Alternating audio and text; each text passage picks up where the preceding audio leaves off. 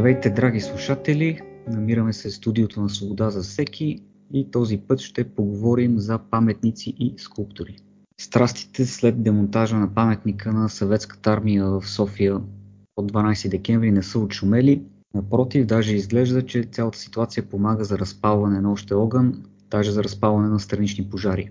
Много неща се изговориха по медиите, но днес ще обсъдим няколко теми, които изглежда или се избягват, или не са интересни, или не знам какво, но не присъстват широко разпространени сред медийното пространство. И за целта наш гост е скулпторът Стефан Стефанов. Стефан, здравейте! Здравейте, нас. Приятно ми е. Желая ви здраве, случай празника и щастие и любов. Благодаря за което, така за нашите слушатели малко информация. Нацелихме се с Стефан точно на моя рожден ден. Прекрасен подарък, един чуден разговор, който ще... Моя рожден ден не е далеч, но малко по-късно, така че сме на една вълна. Добре, супер. А, Стефане, бихте ли се представили за нашите слушатели? Вие сте известен в художествените среди, в артистичните среди. Биографията ви е доста богата, но някои от слушателите ни може и да не са запознати с дейността ви. Ами най-вероятно не са, защото аз не съм, не съм се рекламирал никога, не съм рекламно лице, само с ръцете и сърцето си. Аз съм художник и откакто се помня, рисувам. Малко повече от 45 години творя областта на скулптурата от различни материали, най-вече камък, бронз. Това мога да кажа за моя скромен път. Привърженик съм на така моето кредо е свързано с класиката и реалистичната скулптура. Да. И смятам, че тя е безкрайна. Тя не е модно увлечение, тя е вечна, жива, освен възпитаваща, тя е безумно красива. И то не за всеки. Не всеки автор може да се посвети на това, защото е доста трудно и доста отговорно. Тоест, трябва да имаш определено количество професионален морал, за да достигне всичко до хората по оптимално възможния начин, до сърцата им. Това може да Те са нужни са и поправете ме ако греша и, и различни качества и различни познания в различни насочености на, на изкуство, защото освен, че сте художник, трябва, разбира се, прощавайте, ако използвам грешна терминология, чисто физически да може да обработите камъка или другите материи, с които работи. Така че многопластово изкуство, не е едностранчево, така ми се струва. Пълно, то, това е изкуство, защото съчетава в себе си първо сърце, ум, физика, разбира се. Това са и известна степен пристрастие, грамотност в много други области. История, литература и така нататък. Така нататък. Тоест, така го виждам аз. Това, което казвате, ме навежда на една мисъл. Първо ще обърна внимание на слушателите ни. При първа възможност ви препоръчвам да посетите вебсайта на, на Стефан. То е stefanov-sculptor.com, където може да откриете много снимков и текстови материал, който да ви демонстрира широкообхватността на, на творчеството на, на скулптура. Но има една прекрасна презентация с над 50 слайда, които демонстрират целия му духовно-творчески път, ако така мога да, да, да се изразя. Но въпросът ми, Стефан, е, на вебсайта ви видях скулптури на различни личности, както исторически, така и духовни, от всякакво естество. Примерно Джани Радари сте направили една прекрасна скулптура на него, имаше и на Христо Ботев, много интересна интерпретация с едни слънчеви очила. Какъв емоционален заряд вкарвате в творчеството си, когато компилирате дадено произведение? Благодаря ви. Вижте, в сайта има една малка част от моите работи, но има какво да се види. Да, въпрос с историческите личности и въобще с образите. Как да го обясня? Трудно може да се обясни. Как решавам задачите. Тоест, решавам ги чисто по-своему, изхождайки специално в портретния жанр, изхождам от, освен от антропологията, преди всичко изхождам от вътрешния дух на изображаемия, естествено, моя дух, влагам несъзнателно, разбира се, ненарочно. За това съм и творец. Тоест, рецепти за тези неща няма. Понякога идват, когато си на ти със себе си, с творбата, която създаваш, идват най-невероятни решения в душата ти, но по принцип трябва човек тук да си, колкото и да е волен, колкото и да е с Вселената, трябва да особено в скулптурата, трябва малко да си пристяга юзди, да направи всичко в пределите на разумното, защото скулптурата го изисква. Тя е триизмерно изкуство, много отговорно, защото както се прави кавалетна за ограничени пространства, така и за обществени места, свързани с градската среда, а това е огромна отговорност. Тук трябва да има и много аспекти. По някой път и политически. Някъде. Щом си говорим за политиката. Но специално мен ме тревожат образи от митологията, от историята, от, от най-ранно детство. По-късно започнах да комбинирам нещата с съвремието, но казвам така започнах като дете. Това са ми първите нещица, които имам още глинени фигурки, запазени по едното чудо. И те са първо историческите образи и така нататък. Тоест, това е безкрайна тема. А по-голямата част, и можете ли да направите така грубо сравнение, груба статистика да дадете колко от произведенията, които сте произвели, са по лични подбуди, т.е. сте опитали да пресъздадете образа на някоя историческа личност или митологична персона поради ваше желание и колко са били примерно продиктувани от външни фактори. Примерно част от академичната ви дейност е изисквала да произведете нещо или сте поели отговорност за дадена обществена поръчка или от частна линия някой е пожелал нещо да бъде произведено. Можете ли да направите някаква груба съпоставка? Грубо мога да кажа само това, че при мен чисто неангажираните творби с поръчка, с там някакво предназначение за някъде. Тоест, как да ви кажа по-простичко, то трудно се говорят тия неща, трудно се изговарят, трябва да се видят, но аз подхождам еднакво. Тоест, ако, дай Боже, при мен идва поръчка за нещо, аз отхвърлям стереотипите моментално, т.е. аналози не гледам. Аз питам сърцето си и гледам и слушам въпросния човек, въпросната личност. Търся свой начин, но в пределите на класиката. Дори най-раздвижените решения при мен са продиктувани от значимостта на този образ за мен, лично за мен, как ме вдъхновява този образ като се опитвам да прониквам в същината, в, в самата същност на дадения изображаем, независимо кой е той. И абстрахирам се от а, атрибутики, от а, много често от дрехи дори, само когато го изисква спецификата, за да мога да разкрия сърцевината на този човек, да покажа, т.е. да създам този образ, който ще те донесе до гледащите същината на този човек, а не бутафорната костюмерия, прически, мигли и така нататък, както е популярно. Имах мои колеги, извинявам се, абстрактни автори, но когато получат поръчка за конкретен образ, те го удрят на натурализъм, на, дори на фотореализъм и се получава един кич, е, едно мъртвило и така нататък. Това мога да кажа. Това ми напомня на едно интервю с, преди години с режисьора Мартин Скорсезе. И той каза нещо много сходно с това, което вие казахте, че перифразирам нали, по памет. Той спомена, че прави един авторов филм и след това поема студийна поръчка за друг филм, обаче в която студийна поръчка му носи финанси, с които после да може да финансира личните си проекти. Но дори за студийните поръчки той влага цялото си творческо естество, така че да, да задълбае в душевността на тематиките, които се следват във филма, така че все пак филма, въпреки че е студийна поръчка, все пак се вижда авторовия почерк и неговата лична интерпретация на, на това, което представя. Благодаря за сравнението. Ами това е верният ход. Друг ход е изцяло погрешен. Просто няма да си ти. По-добре се откажи и стани, примерно, продавай лук на пазара, не бъди художник. Тоест, аз на моите ученици съм го казвал, ако, ако ти не можеш да приковеш вниманието на минаващите поне за 3 секунди, то няма смисъл в твоята работа. Тоест, няма смисъл. Тоест, трябва да бъдеш себе си. И вече е, Бог решава дали ти си интересен, дали това е твоето поприще. Ако заинтригуваш някого, значи ти си роден за това, значи имаш някакъв късмет между 30 и 100% да си художник.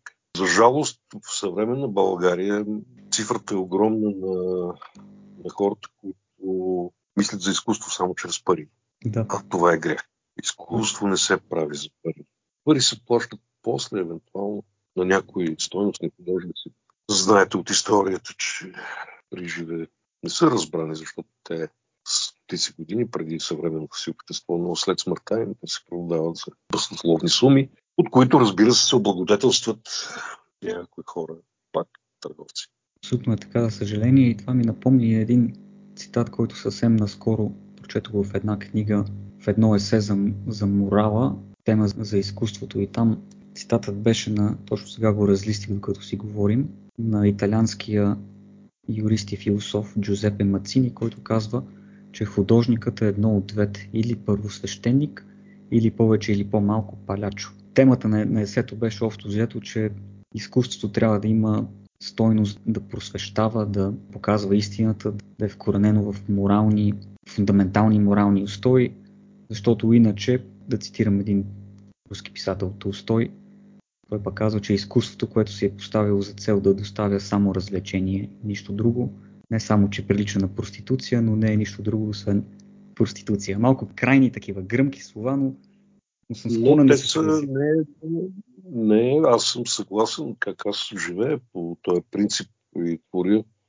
Разбира се, че изкуството, особено скулптурата, мога да кажа, то всяко едно изкуство, и музикалното, и живописта, и те имат възпитателна задача. Може би чрез своето съвършенство, триизмерно, чрез необходимото решение, което е взел автора, има огромно възпитателно значение. Особено монументалната скулптура, особено архитектурата. Това е истината. За мен специално другояче невъзможно. Трябва да бъдеш отговорен. Палячощината, да. Добре е казал Мацини, да. Палячото си много. И лошото е, че те са агресивни. Сплотяват се. Стойностният творец не се сплотява с никой, защото той се живее в неговия свят и той със своето сърце показва и дава на сърцата на хората. Не е необходимо той да бъде, т.е. то е невъзможно да бъде в клика с някой, в глупница с някого. Той върви по един път, който му е предначертан от рождение и ако е стойностен човек и последователен, той ще последва и няма да предаде божественото в себе си. Ще донесе до хората това, за което е роден. Май, откакто така. свят светува, това е уриста на, на художника, на, на човека на изкуството. Големите художници така. масово са били оценявани след смъртта си, както и вие споменахте, както и големите композитори, големите творци от, от всякакво естество. Да спомена само за нашите слушатели съвсем накратко малко фактология относно резюмето на, на господин Стефанов така като прелюдия за това, което ще поговорим след малко. Чисто и по-човешки институционално атестация за качествата и уменията и знанията му. Господин Стефанов е учил в Харковското художествено училище, където по-късно и преподава, също и в Харковската държавна академия за дизайн и изкуство, член на Съюза на българските художници отдавна е бил учител, директор и възродител на каменоделното училище в Конино, Врачанско, което между другото е уникално училище относно материята, която преподава в Европа. Единственото съпоставимо с него, което също е в сферата на каменоделното изкуство е училището в Хоржице в Чехия. Стефане, бихте ли разказали за вашия опит и за вашата възродителска дейност в училището и ако може да споменете и за печалния край на дейността ви там? Ще спомена само с няколко думи, защото така нещата приключиха много грозно. Аз съм мечтал още от студентските си години да се върна в България и да създам българска школа, защото няма такава. Има все нещо ала, както казват французите. Няма го българското. Имах големи видения за това нещо и големи успехи. Когато ми предложиха тази длъжност, аз се турнах с горещо сърце. Осветих много години повече от 15 години на това училище. Така и извадих го от небитието, от погрома след 90-та година. Отидох там през 2002. Погромът беше тотален. Професията беше умряла. Беше само фиктивно. И така нашата любима държава беше се погрижила и чрез своите поданици да, да го унищожат, но извадих го тямата, прехвърлих го към Министерството на културата, възродих професията започнахме да печелим национални награди, първи места, художествени прояви, международни участия. Заговори се за нас. Полека, полека взе да се подобрява базата, но в един момент също това Министерство на културата, заедно с някои доброжелатели, решиха да се избавят от мен, защото бях непокорен. Аз не съм оставил тая линия, правата, която е към възраждане на българските ценности в професията, към същината на професията, към развитие на тази професия, към развитието на младите хора в България. И се постарах, освен идейните неща, професионалните, да им обезпеча и подходящи условия, където могат комфортно да се чувстват, да работят, да творят, да се развиват, успоредно с другите дисциплини, общо образователните, което е от огромно значение за мен специално. Не може да си добър в едно, а да не знаеш кой е Ботев и да не умееш да напишеш съчинение на свободна тема и така нататък. Тоест, съчетава ги тия неща. Даже помня, че така имах една идея от въплатените идеи да се направи един уникален кабинет по български язик и литература, където в нишите направихме с моите ученици портрети скулптурни от камък на български писатели и поети. И стана. Стана и беше освен естетически, той национално възпитателен. Така. Но се оказах неудобен, именно поради тая своя линия. Бях несъгласен с много неща, провеждани от а, принципала, а, които бяха в ущърп на, на професионалната подготовка, на националната подготовка и идеал, който в България липсва, националния идеал. И така започнаха се едни серии от натиск, които завършиха с едно грозно уволнение. И така, в България неудобните се отстраняват бързо. И никой не говори за това, нито в медиите, нито никъде. В медиите се говори за, вие знаете прекрасно, за наркотрафиканти, за убийци. Да, катастрофи и за... За политици, катастрофи, да, политици с безумните си речи всеки ден а, и така нататък. И новата панда, която се е родила в китайския зоопарк. Точно така и новата панда и много, много жалки, смешни, грозни неща. С това се занимава медийно Като... пространство, официалното, официалното, което се дотира от държавата, то се занимава с това. А за истинските неща, за справедливостите и несправедливостите, за стойностното и нестойностното, не се говори и дума. Говори се повърхностно там. Е сега и по коледа там, колко прасенца, колко погачи, колко... Да, народните традиции са хубаво нещо, но, но и това не го правят професионално, за съжаление. Абсолютно е така, пък това е моята лична болна тема, тъй като аз съм и журналист по образование, но категорично отказвам да работя за медийна заплата, тъй като идва една стабилна цензура и редакторска намеса след това, за какво може да и за какво не може да се говори. И ерго ролята ми в свобода за всеки, където имаме пълна свобода на словото и, и затова и решихме да ви поканиме, тъй като надали BTV и Нова ще ви поканят О, да говорите по тия теми. Те идваха при мен само за грозни неща. Мога да си за грозни. Просто без думи мога да разказвам дни. Ами, ето пример. Аз откривам паметник на Ботев в двора на училището на каменодълното в Конило. Моя творба с помощ на учениците, дипломна работа. Точно на 2 юни откриваме паметника и ми идва проверка. Ненадейно. Това е последната година, преди да си тръгна там. Ето един от, няма да цитирам хилядите примери, но това е пример. И аз им казах на господа проверяващите, имаме церемония, вие сте поканени на проверка, вие сте поканени от мен на откриването на паметника. Бях поканил журналисти, приятели, имаше няколко политици. И те ми казват, не, прекратявай тържеството, направили сме необходимата организация, звукова, светлина и така нататък, и така нататък. Учениците, всички не в час, разбира се, те са на откриването на паметника. И те ми казват, проверяващите от въпросното наше културно министерство с голяма буква, колко деца имате в клас в момента. И там, еди, какво си покажете ни, еди, коя си справка, покажете ни. Еди, коя си справка, аз казвам, госпожо, днес е 2 юни. Ние откриваме паметник на Ботев, не къде да е, в двора на училището. Тоест това от моя страна е дарение, както и дипломна работа на двама ученика. И чак тогава те дойдоха с две луксозни лимузини господата проверяващи. Тогава те се подредиха там при гостите, не казаха и дума. Тоест, ето ги грозните моменти. А с положителен знак няма. Тоест, вместо да се зарадват, вместо да станат част от този празник, защото учениците сами с ръцете си са изработили този паметник в училище и за това училище и за националната памет. Нула реакция положителна.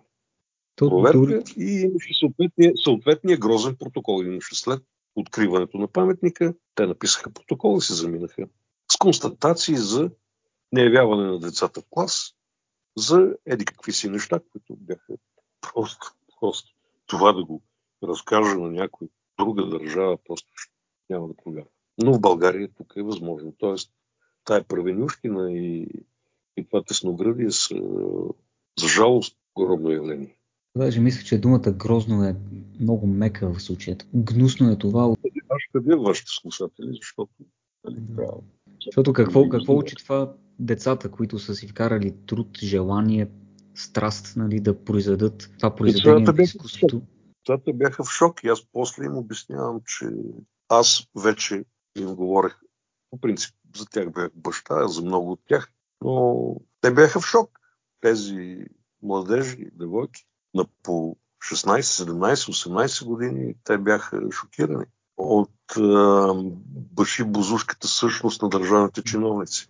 Той един политик съвсем наскоро използва нов термин, каза фаши бузук, но да не го цитирам наистина. Да, може и така, фаши бузук. Бият, бият нещата. Няма да отварям и страничната тема за всъщност колко е грозно, че на 2 юни, един ден празник, имаме една минута мълчание, когато бият сирените, а пък имаме цял месец нали, за това празник, който честваме личности, които са дали живота си да може тази държава да съществува в момента, пък имаме цял месец, същия този месец, по най-грозен и гнусен начин е избран точно този месец, който да се чества, примерно, сексуалната ориентация, нали? Нищо против личностите, живи и здрави да са, но с какво допринася това за развитието на нацията, но да не отварям тази старична тема. Това всичко е следствие на големия план срещу България. Това е България никога след Второто българско царство, може би 800 години, не е била суверенна. Абсолютно. И с малки изключения, може би след освобождението, опитите на Стамбулов, за което беше посечен. И много кратък период от време е това обаче. Да, и някакъв опит от Фердинанд и Борис III. При социализма имаше, но ние бяхме не толкова роби, колкото сме сега. Но сега ние съвършенно от 33 години сам нямаме своя политика. Ние нямаме суверенна държава. Това е аз оставам с такова впечатление. Това, което беше, т.е. аз не съм живял социализма, но това, което е било като че ли сега е същото, но вкарано на една по-висока предавка, повсеместно така. Последен коментар по тази тема, вие казахте нашето Министерство на културата, аз бих казал, че той изобщо не е наше, защото няма никакъв национален интерес аз, в него. Аз го казах, то е пародия просто. Пародия. Да обърнем поглед към другата пародия, която се случи този месец, че ден след демонтажа на началото на демонтажа, той беше запориран в крайна сметка, тъй като административният съд София спря демонтажа на, на паметника на съветската армия, пояснявам за слушателите, и каза, че е незаконен, тъй като или не знам кой е точно правилният термин, ще оставя юристите от свобода всеки да го дефинира правилно, но административният съд София се произнесе, че няма административен акт, както и договори които да стане ясно какво ще се случи с фигурите след като бъдат демонтирани, но както и да е, ден след започване на този демонтаж написахте един много емоционален пост в Фейсбук, който беше цитиран от редица покривни коментатори, който го наименувахте комплекса малоценности, варварство и там вътре използвахте и термина културно самоунищожение. Може ли да поговорим малко за художествената стойност на паметника и какво точно имахте предвид под културно самоунищожение? От културно самоунищожение, искам да кажа, да, да поясна, то си е действително културно самоунищожение, дори с така наречения, как много го наричат, политически паметник на съветската армия, на червената армия. Той не е само паметник на съветската армия, той е паметник на българското участие и на българския труженик. Сега, всяка нация, която унищожава културните си достояния, за този паметник са давани пари. народни пари, държавни пари. Той е паметник изграден от колектив от редица гениални наши творци, скулптори, архитекти. И политиката тук няма никакво значение. Ако си говорим за политика, това е друга тема. Аз съм споменал в коментари за политиката. По абсолютно гениален начин е решено пространството около паметника, заключеното пространство, турен на гледна точка.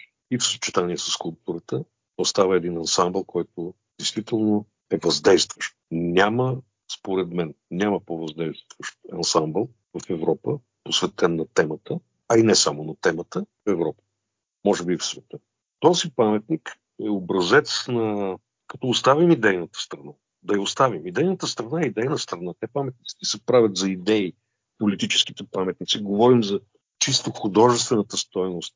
Как са изработени тези фигури, как са създадени, как са съградени. Ами там има един велик реализъм. Един класицизъм, нищо, че е подчинен на, на дадено събитие, не е отвян а, към митологията гръцката в кавички или някаква друга. Това е нашата митология, колкото да не му харесва на някой, това е нашата история. И тук да, пряка връзка с политиката. Какво ще се сложи на негово място? Тъй като нямаме суверенитет, може би ще се сложи статуята на свободата. И това, ако не е политика. Виждам още повече тенденцията дори на, на студентите да показват в академията този паметник, как техни ректори, бивши и преподаватели са изграждали този паметник 50-те години, 52-54. Просто да ги научат на професионализъм, на методика за изграждане на дадена фигура. И това го няма. Тоест, дори да го бяха оставили с цел възпитание на студенти. Да не говорим вече за целият български народ, че това е едно голямо произведение. Аз го казах и после. Скулптурно, архитектурно, строително. Да, споменахте композиция в хармония, три фигури върху една колона. Ами няма, няма такава фигура в света. Няма такава скулптура, няма такъв монумент върху една колона да са композирани три фигури. Няма просто. Просто няма. Има в а, Москва така известните символи работника и колхозницата на Вера Мухина, но те са две фигури. Както има една древноримска творба с двама братя, сега не мога да сетя, но те са някакви са заклятници от римската история, но и те са двама. Дали има, няма. А още има и дете. И особено фигурата на жената, онзи ден, като гледах как я нарязват, тази българска Мадона. Ами, това е учебник не само за студенти, това е учебник по българщина и за младите хора. Фигурата на работник, фигурата на войник. Как са направени, как са композирани. Сега мои колеги съвременни, поради липса на образование и, и желание за да се ограмотяват, те слагат обществени паметници, не знаят какво е опора на един крак. А в тая композиция да се види как са не само опорите, как са движенията, как са решени дрехите, каква сила, какво въздействие имат, как е организирано пространството, как е закована тая композиция отгоре, как е намерена абсолютно хармоничната пропорция между фигури и колона, златно сечение и така нататък, и така нататък. Тоест, това е културното наследство. И унищожавайки това нещо, което няма дори да бъде и в музей, и унищожаваме себе си. Ние просто се кастрираме. Ние се отричаме от нещо, което сме създали в името на политиката, в името на робската политика. Защото ние нямаме суверен. Нашата държава е послушница в момента и ние слушаме какво ни кажат другите. Защо? Защо се наряза толкова бързо? Да, сега има забрана да се реже, но уви късно паметника вече е нарязан. Те бързаха да го нарежат. Кой разреши? Има в тази държава, няма общество, няма президент, няма премьер. Да, те всички си затварят очите и си казват, ами то ще мине и това. Ами то ще мине и това, както мина и 500 години робство. А последствията какви са? Тотална кастрация, особено на младите българи. Те стават англоязични, туркоязични, не знам какви още, и нарязвайки тия неща, и то пред очите им, какво ще вярват тия деца в, в творчеството, в градежа, в създаването? Не, те ще вярват в разрушението. Защото аз съм повече от сигурен, че на това място няма да има нищо, както и на мястото на гениалното архитектурно произведение Мавзолея, който създаде архитект Овчаров. Сега има една площадка заравнена с лопата от бетон и нищо повече срещу двореца. можеха поне да го оставят като функционално, да направят музей или нещо друго. Не, най-лесно е по фашистки да се гръмне, да се нареже, да се скопае, да се надраска. Това е. И това, ако е демокрация, това е фашизъм. Така, има нещо много безумно, детинско, парапично, варварско в подобно нещо, ако не ти харесва даден момент от историята, да, да я унищожаваш. Ами на мен не ми харесва 500 години турско владичество, османско владичество, но това не значи, че не трябва да го учим и трябва да разрушим паметниците. И в, и в този контекст в публикация си направихте един паралел с Колю Фичето, който също е един български артист, човек на изкуството, уникален човешката история, който твори по време на, да използвам думата, окупация на една друга империя, на Османската империя. И зададохте много валиден въпрос. Трябва ли да разрушиме покрития мост в Ловеч, примерно, или моста на река Янтра в Бяла, тъй като не ни харесва османската власт? По тази логика, да. А затова го написах, защото това е варварство от най-висша степен. Това унищожение на този паметник. Говорят за демокрация, всъщност това са комплекси, избиват комплекси пред по-големия брат, че едни кой си казал, така казали да се махне всичко руско, съветско. 35 ами, години но... след като то си тръгна, реално. Да, да, и затова казахме, господа демократите, че онзи е, другар с картата на Южна Америка за Горбачов става въпрос, не беше подписал. Аз щях да видя въпросните разрушители в момента. Те щяха да поднасят цветя и не само пред той, на паметника на Ленин и така нататък. Тоест всичко е една колонада ужасяваща. Полюфитчето, да, полюфитчето по време на турското робство, да, поръчани са му от паши моста на Бяла и ред други съоръжения. И какво трябва да се унищожи той? Той е гениално творение. Ми защо не го унищожат и него? По тая логика, че 500 години, тук сме били 35 години, то не под чуждо робство, ние сме си били под свое робство. Защото Москва си е Москва, да, но тогава бяхме по-суверени, отколкото сега. Бяхме суверенни поне на 90%. Сега няма суверенитет. Ами, защо по тая логика не бутат джамиите? които и в момента в центъра на София има джамия, която е източник на чужда религия, култура, на поробители и която в момента е сборище на неизвестно какви елементи. Не дай си Боже да става нещо. Тоест по тази логика, тяхната, ако те имат логика, тези разрушители, както и премиера, вчера каза този е, премиер, каза ми те хората, показвайки там торти, как режат е, торти с изображението на паметника и се поздравяват. Ми те хората не искаха този паметник и... А някой попита ли хората в действителност? Никой не ги попита. Някой направи ли референдум? Никой не направи референдум. Нали, това е разговор относно политиката. Политически момент, защото специално Червената армия, да, победителите не ги съдят. Ако не беше Червената армия, нямаше да има Европа в момента. Щеше да се нарича Трети рай. Това забравят ли го другарите, бивши комунисти, демократи и така нататък, които станаха в последствие? които разграбиха държавата, които ни лишиха от толкова много неща. Има нещо много лицемерно. То е такъв направо селективен фашизъм, без принцип. То не, че фашизма е бил принципен някога, ама тук, тук идва една много долна и перфидна версия на, на точно този тоталитарен режим, който съвсем избирателно решава да деконструира без смелост, много вял, много плашлив начин. Гнусна история като цяло и ми хрумва и... Именно сега, именно сега е тоталитаризъм, защото се води тотална война и срещу младото поколение, което расте без идеал. Българският идеал, национален и кодекс са задължителни. Аз затова пиша поста за комплекса на малките нации, които винаги са слугували на някого. А защо да не бъдат независими? Нали говорите за независимост, господа? Защо е, говорите за демокрация? всъщност нямате лице. Някакво тесноградие тотално, което една машина за мелене, една месомелачка, което меле душите и в последствие телата на младите хора. Лишава ги от почти от всичко. Те още не осъзнават, но докато не се реши този проблем, България скоро ще загине. И затова тя започва от културното самоунищожение. Както има една максима, няма война на урадието, има война на музите, чиято култура победи тази економика ще победи, тази армия ще победи и така. Човек, когато няма свой идентичен културен модел, а ние го нямаме, тогава той става роб на чужди културен модел, на чужда политика. Постепенно с поколенията се обръща съзнанието и вече своето родното, отечественото, на племето родното го няма. Категорично е така. Ние нямаме култура, разбирате ли? Ние нямаме идентичност. Ама тия неща трябва да се говорят колкото да са неприятни, както е казал Питагор, лесно е да се спомене истината, трудно е да се говори, а е славно да се приеме и да се осъзнае. И всичко това ме навежда на мисълта на, така като обобщение на темата мога да го спомена, на дуаена на национал-социалистическата пропаганда от миналия век, доктор Гьобелс.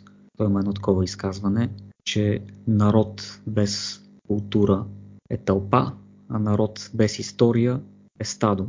И това все едно се използва като наръчник в момента. Той не е само в България, и в, в цяла Европа. Едно такова упростачване и водене към тотална идиокрация. Стимулира се унищожението на критична мисъл.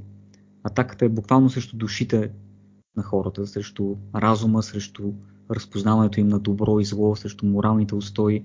Точно тази културна борба, която споменахте и вие.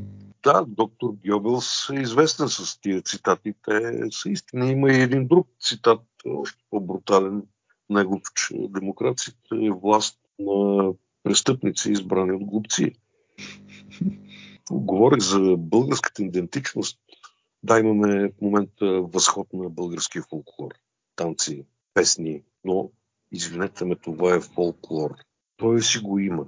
Но като самосъзнание българско, няма реплики към съвременното изкуство. Тоест няма тая линия, духовната. Вижте песните, които сега се излучват, които 99% са на английски язик. Ала, нещо, подражание. Къде са големите имена? Да, остана една Мадона българска Лили Иванова, която продължи традицията. Тя има български почет. Навсякъде по света, като кажат Лили Иванова, знаят, че тя е българка. Тя не е някъде си от Балканите, от Албания или от не знам къде тя е българка, всички знаят. На всички континенти знаят. И ред други имена, които за жалост вече са на така почетна възраст. А младите къде са? Ето това е прекъсването на, на културната връзка, на българския модел. Та имаме, имаше един пробив сега, време обежище на Господинов в литературата, но по сравнение с това, което България дала след освобождението в литературата и през турско робство и в средновековна България. Това е трошичка. А ние сме носители на културата в Европа. И сега okay. на нас ни казват, че ние сме виновни. На нас ни вменяват комплекс за малоценност, защото имаме такъв паметник. Той на, той на 120% е български. Да, има съветски войник с автомат отгоре, но това е, аз ви казах, победителите не ги съдят, защото благодарение на този войник има Европа благодарение на, обърнете внимание на сравнението Съветски съюз и Европейски съюз. Те приликите са много, много повече, отколкото разликите между да, приликите са. И ето, тогава бяхме послушковци някакви на СССР, но може би на 30%, защото имахме много здрава економика, много здрава държава, много здрава армия, тотални социални политики и така нататък. Да, нямахме, нямахме порно-списания, да. Нямахме магазини за алкохол и цигари на всеки ъгъл и нямахме гей паради, да. Но имахме друго. И така, просто това е, което мога да кажа за тези работи. Може да се говори много по темата, но понякога толкова неща искам да кажа и губя, губя ради от мисли, защото го приемам емоционално, което най-вероятно не е добре. Но... То няма как и да е иначе в една такава ситуация. Да. И аз го приемам лично, защото аз смея да твърда, да че имам... Не мога да бъда безразличен, просто това е убийство. Това е терор. Пореден терор. Да, вие казахте, да, може би ще посегнат и на други неща. Да, ще посегнат и на Алешата в Пловдив. Ще посегнат. Да, т.е. също ситуиран гениално в Пловдив, само че от друг материал, от граници, така нататък. Или пък цар освободител, може би, и на това ще посегнат то сатанизма води до тия неща. Освен съграденото и човек трябва да има и морал и памет към миналите времена, благодарение на които той е жив и яде хамбургери в момента. И яде и държавни пари. Но това е далечно за тях. Те са на друга вълна раболепна и те са тотални слуги, унищожителите на България, съвременните. Да, в Библията пише, че по плодовете им ще ги познаете и нали, човек е създаден по Божий образ и подобие, т.е. човек е творец, създаден е и, и да гради, да, да създава, да бъде плодороден, да, да създава красиви неща постоянно. А пък техните плодове какви са? Само унищожение, раздор, лъжи. Дори не са и много добри в това да разрушават, между другото. И това не им се получава от ръки. Не могат. Не могат. Зле го гърмяха четири пъти, се канех и чух първия път, но той е гениален просто. И той е, така е проектиран, така е построен, че за съвременните непрофесионални бомбаджи това е просто изпитание. И то беше резил. Беше петия път да, чак да го събори трагедия. И това е болката за българската идентичност, макар че някой ще кажете и какво тук паметника на Светската армия, ти говориш за българска идентичност. Говори, защото има пряка връзка. Ако малко човек помисли, ако разгледа този паметник, ако застане там на това място, което е заклеймено като черно място, политиците в кавички, и се вслуша, и се вгледа, и усети великия полъх дори на българската нация. Великият труд на поколения предци, които изградиха социализма, който, от който още берем плодове, той е великански труд, тая даденост на поколенията българи. И това да се унищожава заедно с паметта за живите, за мъртвите и най-вече художествено отношение, архитектурно. Всичко е вързано. Тотално убийство. И ако не се спре тая фашистска машина, нещата ще бъдат още по-сериозни, трагични. Съжаление, на там такива са изгледите, поне за момента. Аз оставам оптимист до края. Така като за, за финал ще ви оставя и аз и вас да, остави, да добавите вашия финален коментар. Аз бих казал, че не може и следващите 100 години, дай Боже, България да има, да продължаваме да се джавкаме кой е комунист, кой е фашист, кой е монархист и да, и да разглеждаме историята и да се караме и пререкаваме кой атентат и кое убийство е било по-лошо. Просто трябва да теглим чертата да кажем да, така беше, това е историята, такава е каквато е. Били сме под византийско владичество, под османско робство, после имаше и фашисти тук, имаше булевард Хитлер в Стара Загора, после имаше и и Съветски съюз с всичките си плюсове и минуси. Имаше сега и в момента има, дай Боже, скоро и това водичество да го отхвърлим и американско наместничество. Трябва да тегнем чертата, да се обединим под общото, което ни свърза, което е, както вие казахте, българският дух, да го градиме него и да вървим заедно напред, защото това разделение, тия полемки са толкова непродуктивни и разрушителни, на фона на всичките останали проблеми, които имаме като общество в момента, е не безсмислено, то е контрапродуктивно, то е пагубно е да се занимаваме с, с такива неща или да ни занимават с такива неща. Това са финалните мои слова. Стефан? Аз съм, аз съм оптимист. Радвам се, че мислим в тази посока. Аз съм оптимист, да. Макар, че тия неща, които ви казахте, не са оптимистични, но аз ги казвам за, за младите.